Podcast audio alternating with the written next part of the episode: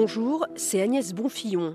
Ce n'est pas de la science-fiction que vous allez entendre dans ce nouveau numéro d'Immersion, le podcast des reportages de la rédaction de R T L, non. Nous vous proposons d'embarquer à bord du dernier prototype autonome de Peugeot, et ce pour un aller-retour Paris-Le Mans dans une trois mille huit, sans les pieds et sans les mains, quatre cents kilomètres, sans toucher ni le volant, ni les pédales du véhicule, rouler sans aucune intervention humaine. Depuis des années, le constructeur français travaille sur ce concept avec de très nombreux tests, plus d'un million de kilomètres parcourus. C'est une vraie révolution qui se dessine, même si la voiture cent pour cent autonome n'arrivera pas avant deux mille trente sur le marché. Mais d'ici là, des systèmes permettront de rouler avec de plus en plus d'autonomie. C'est déjà le cas pour Tesla, Mercedes et dès l'année prochaine sur autoroute, promet Stellantis. Place maintenant à cette immersion, donc un moment particulier, quasi irréel avec Christophe Bourou, notre monsieur automobile à R T L, qui d'ailleurs fait désormais partie du jury du prix de la voiture de l'année, s'il vous plaît. Allez, on monte avec vous, Christophe, à bord de cette voiture autonome.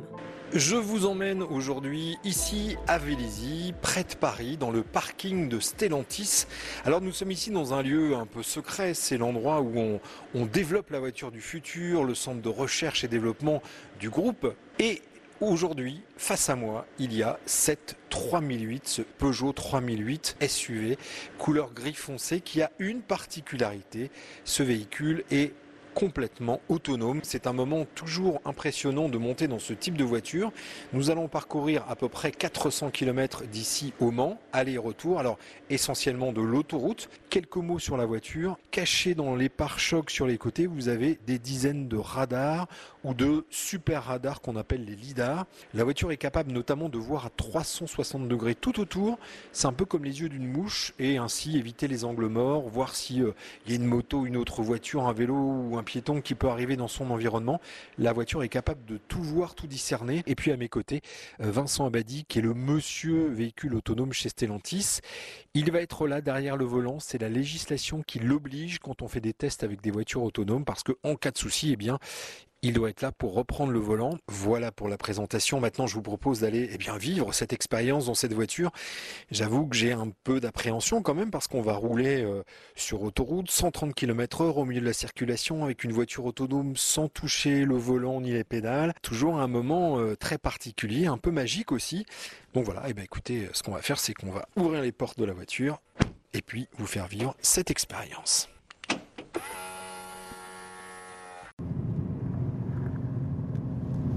Voilà, alors c'est parti, on a fait quelques kilomètres, on se retrouve sur autoroute et là, Vincent Abadi, vous allez appuyer sur le bouton magique, expliquez-nous. Ah voilà, donc là je suis sur une autoroute, le système est activable, j'ai le droit de l'activer puisque je suis bien dans la situation pour laquelle il est prévu. Donc bah là j'ai un bouton sur le volant, hein. Bon voilà, bah, je, j'appuie dessus et puis voilà, je lâche tout, hein. Je lâche les pédales, je lâche le volant et puis... Euh... Un volant qui tourne tout seul, on a beau le dire et le redire, c'est magique et il y a quelque chose quand même de presque d'irréel. On a l'impression qu'il y a un, il y a un, il y a un homme invisible qui est en train de bouger ce volant. Comment il arrive à être aussi précis ce volant ?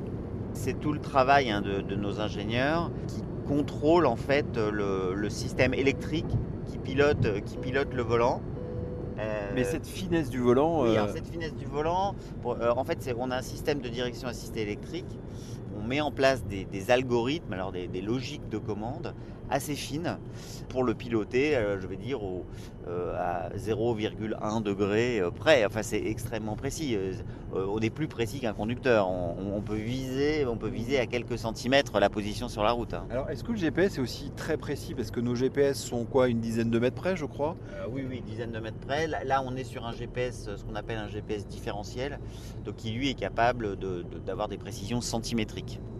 Donc voilà, donc on est, on est au centimètre ou à quelques centimètres près. Ouais. Faut absolument être à moins de trente centimètres pour être vraiment capable de faire du véhicule autonome. Bon là, sur ce véhicule-là, c'est même encore beaucoup plus précis, c'est quelques centimètres. Alors là, j'avais un camion, même devant là, vous voyez, ouais, qui, qui, qui, était, qui était un peu lent. Et puis bah, le système, tout de suite, a décidé immédiatement de, de faire le dépassement. Alors il met le clignotant, pour, il met le clignotant automatiquement, le véhicule. C'est génial. Le volant tourne. Voilà. vous n'avez pas touché les pédales, vous m'avez regardé, vous avez regardé devant, très décontracté, et ça s'est passé comme ça. Hein. Voilà, donc là, je, effectivement, très, une situation finalement assez facile pour le système. Euh, ça peut paraître dingue, mais c'est facile pour un système de faire ça. Voilà, il détecte que le camion est lent, il vérifie qu'il n'y a personne, bien sûr, sur la voie qui est à côté, hein, parce qu'il ne faut pas, voilà, mais clignotant, et puis voilà, le, bah, le volant tourne tout seul. Vous voyez, une deuxième action, même chose, hein, même situation. Ah, il ralentit un peu quand même là, non? Il ralentit un peu, voilà, donc il s'est rapproché un petit peu du camion. Je pense que c'est parce que le camion avait accéléré, donc il s'est re-rabattu, et maintenant, on, maintenant que le camion de nouveau euh, ralentit un petit peu, on, on choisit vraiment, enfin le système hein, choisit de, de, de dépasser, c'est lui, lui qui décide. Vincent Abadi, là on est euh, cent trente kilomètres heure, peinard sur l'autoroute, elle change toute seule de fil, cette voiture, cette trois mille huit, ça me reste toujours... quelque chose d'assez incroyable. Et puis, bah, comme on ne conduit pas et qu'on ne fait rien, on peut faire d'autres choses. Par exemple, tiens. Bah, on peut lire le journal, effectivement, hein, si ah, on veut. Il n'y a pas ça. Bah, voilà, on peut le lire là, si vous voulez. Voilà, donc euh, on, on, peut regarder, euh, on peut regarder les nouvelles. Euh, on peut euh, bon, voilà, vraiment tourner les pages sans problème euh, et, et, et puis lire euh, sans avoir besoin de regarder la route, puisque c'est le système qui s'en occupe à notre place. Quoi, hein. Vraiment, c'est ça le... Je vous promets... Euh, euh, Vincent Abadi ne regarde absolument pas la route. Il regarde le journal. Vous êtes plus intéressé par le journal que la route. En plus, vous avez l'habitude, vous, des voitures autonomes. Voilà, parce qu'au au départ, on regarde quand même pas mal hein, un peu la route. Ouais, ben non, voilà, voilà. On peut, on peut vraiment euh, faire autre chose. C'est vraiment clair. Bah voilà, donc on peut lire le journal, vous voyez, typiquement, euh, puisque euh, le système autonome euh, est capable de, de vraiment gérer euh, les situations à notre place. Donc il y a vraiment... Euh... Voilà, on est sur autoroute à près de cent trente kilomètres heure et tranquillement, eh bien, on peut lire son journal. Peinard, vous lisez le journal, vous pouvez mettre les mains derrière la tête aussi, hein. Bah voilà, donc quand on commercialisera ce type de véhicule, le conducteur pourra effectivement... Euh, ne plus superviser la conduite. Ça, c'est tout l'intérêt. Euh, et donc, bon, voilà, on image ça ici par un journal. Hein, mais c'est, on peut faire autre chose. On peut faire des S M S en utilisant les écrans. Euh, il y a tout un tas de fonctions qu'on va pouvoir réaliser euh, grâce à ce véhicule autonome. Chose qu'on n'a pas le droit de faire, évidemment, aujourd'hui. Là, vous avez le droit. Hein, c'est légal, ça. Alors, sur le prototype, je dois quand même garder un œil sur la route. Ça, c'est euh, l'autorisation qui nous a aidé, me l'impose. Mais si, si je, vraiment dans le futur, on pourra vraiment regarder le journal comme ça. Là, je, je, suis, je, je, je dois toujours superviser parce que ça reste quand même un prototype. Hein, voilà. Mais euh, voilà, mais vous voyez que même là, il n'y a aucun risque. Hein. Je peux tout à fait le faire. Euh, je pourrais tout à fait le faire sans aucun souci. Alors Vincent Abadi, euh, cas classique et qui est plutôt sympa. On est dans les embouteillages là. Euh, on arrive au Mans. neuf heures du matin, la voiture peut gérer toute seule. Dans les embouteillages, elle peut conduire toute seule, ce qui nous enlève pas mal de tâches. Ah, tout à fait, oui. Dans les embouteillages, typiquement, bon, on peut regarder ses mails, euh, lire un journal, faire une visioconférence euh, sans problème, puisque la voiture, bah, elle gère tout. Hein. Euh, le fait qu'on reste dans la voie, euh, le fait que le véhicule de devant euh, s'arrête, et bah, voilà, la voiture, elle va gérer, elle va redémarrer toute seule. Euh, pas de problème. À aucun moment, je dois reprendre le volant, appuyer sur un bouton. La voiture gère tout automatiquement, tout seul. C'est ça qui paraît quand même toujours assez incroyable. Alors vous avez l'habitude, vous en avez fait des kilomètres. Mais quand on monte dedans pour la première fois, on est quand même assez surpris. Ah bah c'est, c'est la définition du véhicule autonome. Hein. C'est-à-dire que le système conduit à votre place. Vous n'avez rien à faire que, euh, bah, en cas bien sûr de besoin, si le système... détecte qu'on arrive à la limite du fonctionnement, il va vous demander de reprendre la main, mais ce sont des cas exceptionnels, hein. Des cas par exemple d'intempéries très fortes ou des choses comme ça, mais de manière générale, voilà, il n'y aura rien à faire, quoi. C'est, c'est, c'est, c'est un peu contre-intuitif quand même, non? Oui, alors les, les, les, on, on s'habitue assez vite hein, lorsqu'on lorsqu'on conduit ce genre de voiture, enfin s'en conduit si on peut dire, on se rend compte que finalement le système gère très très bien les situations, je dirais même mieux, mieux que soi-même, hein, avec plus d'anticipation, plus de sécurité, pour le respect du code de la route, des distances de sécurité bien sûr, hein, pour un véhicule autonome c'est, c'est fondamental, et, et, et ça, ça, ça donne plutôt un sentiment de, de confiance euh, assez rapidement hein, en le système.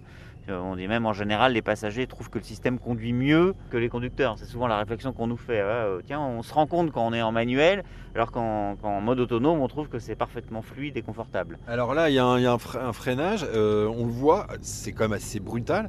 La voiture réagit en combien de temps? Est-ce qu'elle est beaucoup plus performante? Alors là oui, clairement, puisque là on parle plutôt de, de fractions de secondes hein, pour la réaction du système, alors qu'un conducteur, il va, le, on dit souvent une à deux secondes, hein, le temps que le temps qu'il y ait vraiment euh, une action efficace du conducteur. Alors et que encore là, un bon conducteur qui est attentif. Et un bon conducteur qui est attentif, bien sûr.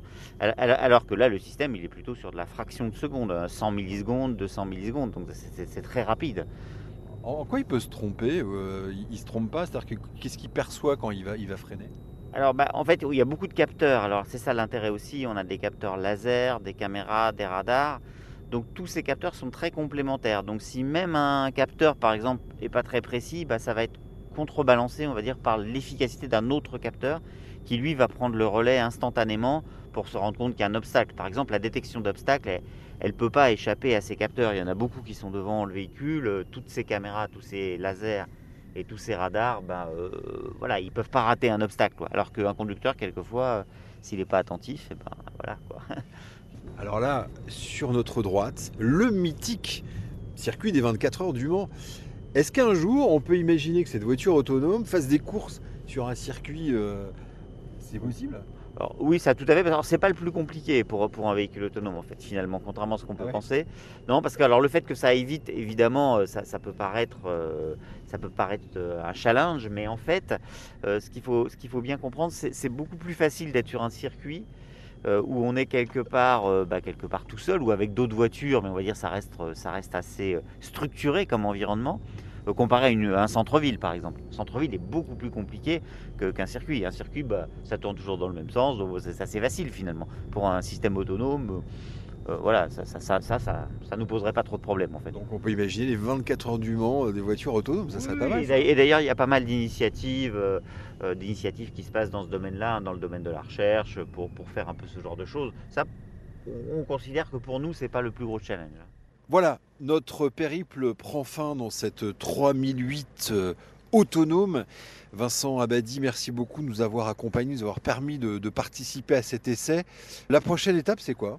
Ah bah, la prochaine étape, c'est, c'est la mise sur le marché hein, qui va arriver rapidement. Là, euh, on est en plein développement, donc euh, voilà, euh, c'est ça pour nous la prochaine étape. Après, sur les, le futur, hein, bah, c'est d'être capable d'aller... Euh, Encore, encore plus, dans, dans, dans encore de plus en plus de situations, hein, être capable d'aller peut-être euh, en dehors des autoroutes, pourquoi pas euh, les nationales, les départementales, et s'approcher euh, de la ville, hein, qui reste évidemment euh, euh, le point le plus complexe à gérer et qui n'arrivera pas tout de suite. Hein. Pour terminer ce podcast, cerise sur le capot, combien on a économisé sur notre périple de quatre cents kilomètres ? Est-ce qu'avec une voiture autonome, on économise du carburant ? C'est d'actualité, hein ? Euh, oui, alors ça c'est certain, par rapport à un conducteur euh, moyen, on va dire, il est évident que le véhicule autonome va, va, va, va, opti- va optimiser la consommation, on pourrait dire dix pour cent, c'est-à-dire sur, sur cent kilomètres on va gagner euh, environ un litre, hein, parce que ça peut aller même beaucoup plus loin. Il euh, faut savoir que les conducteurs en général, ben, euh, euh, donne, on donne des à-coups, euh, on a tendance à pas toujours être dans le bon régime moteur, on, a, euh, on accélère, on freine inutilement.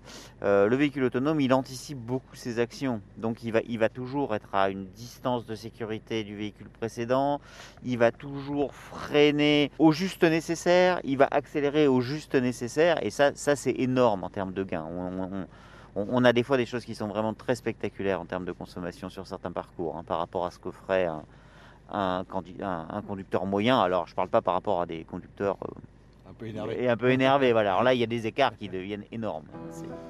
Un immense merci. Merci de nous avoir fait merci participer à, à, à cet événement quand même qui est, qui est assez incroyable et qui, à mon avis, euh, va marquer comme l'histoire de l'automobile et même un peu l'histoire tout court parce qu'on on, on assiste comme à, à une grosse révolution. Hein. C'est, ah c'est... oui, c'est une grosse révolution. Puis on est très contents. Tous, tous les ingénieurs qui travaillent là-dessus sont hyper enfin. contents de travailler là-dessus, oui, c'est sûr. Merci infiniment. Merci. Merci d'avoir écouté cet épisode d'Immersion, le podcast de la rédaction de R T L. Si vous avez aimé, n'hésitez pas à en parler autour de vous ou à nous laisser un commentaire. Et retrouvez bien sûr tous les épisodes d'Immersion sur le site et l'appli R T L, ainsi que toutes les plateformes partenaires.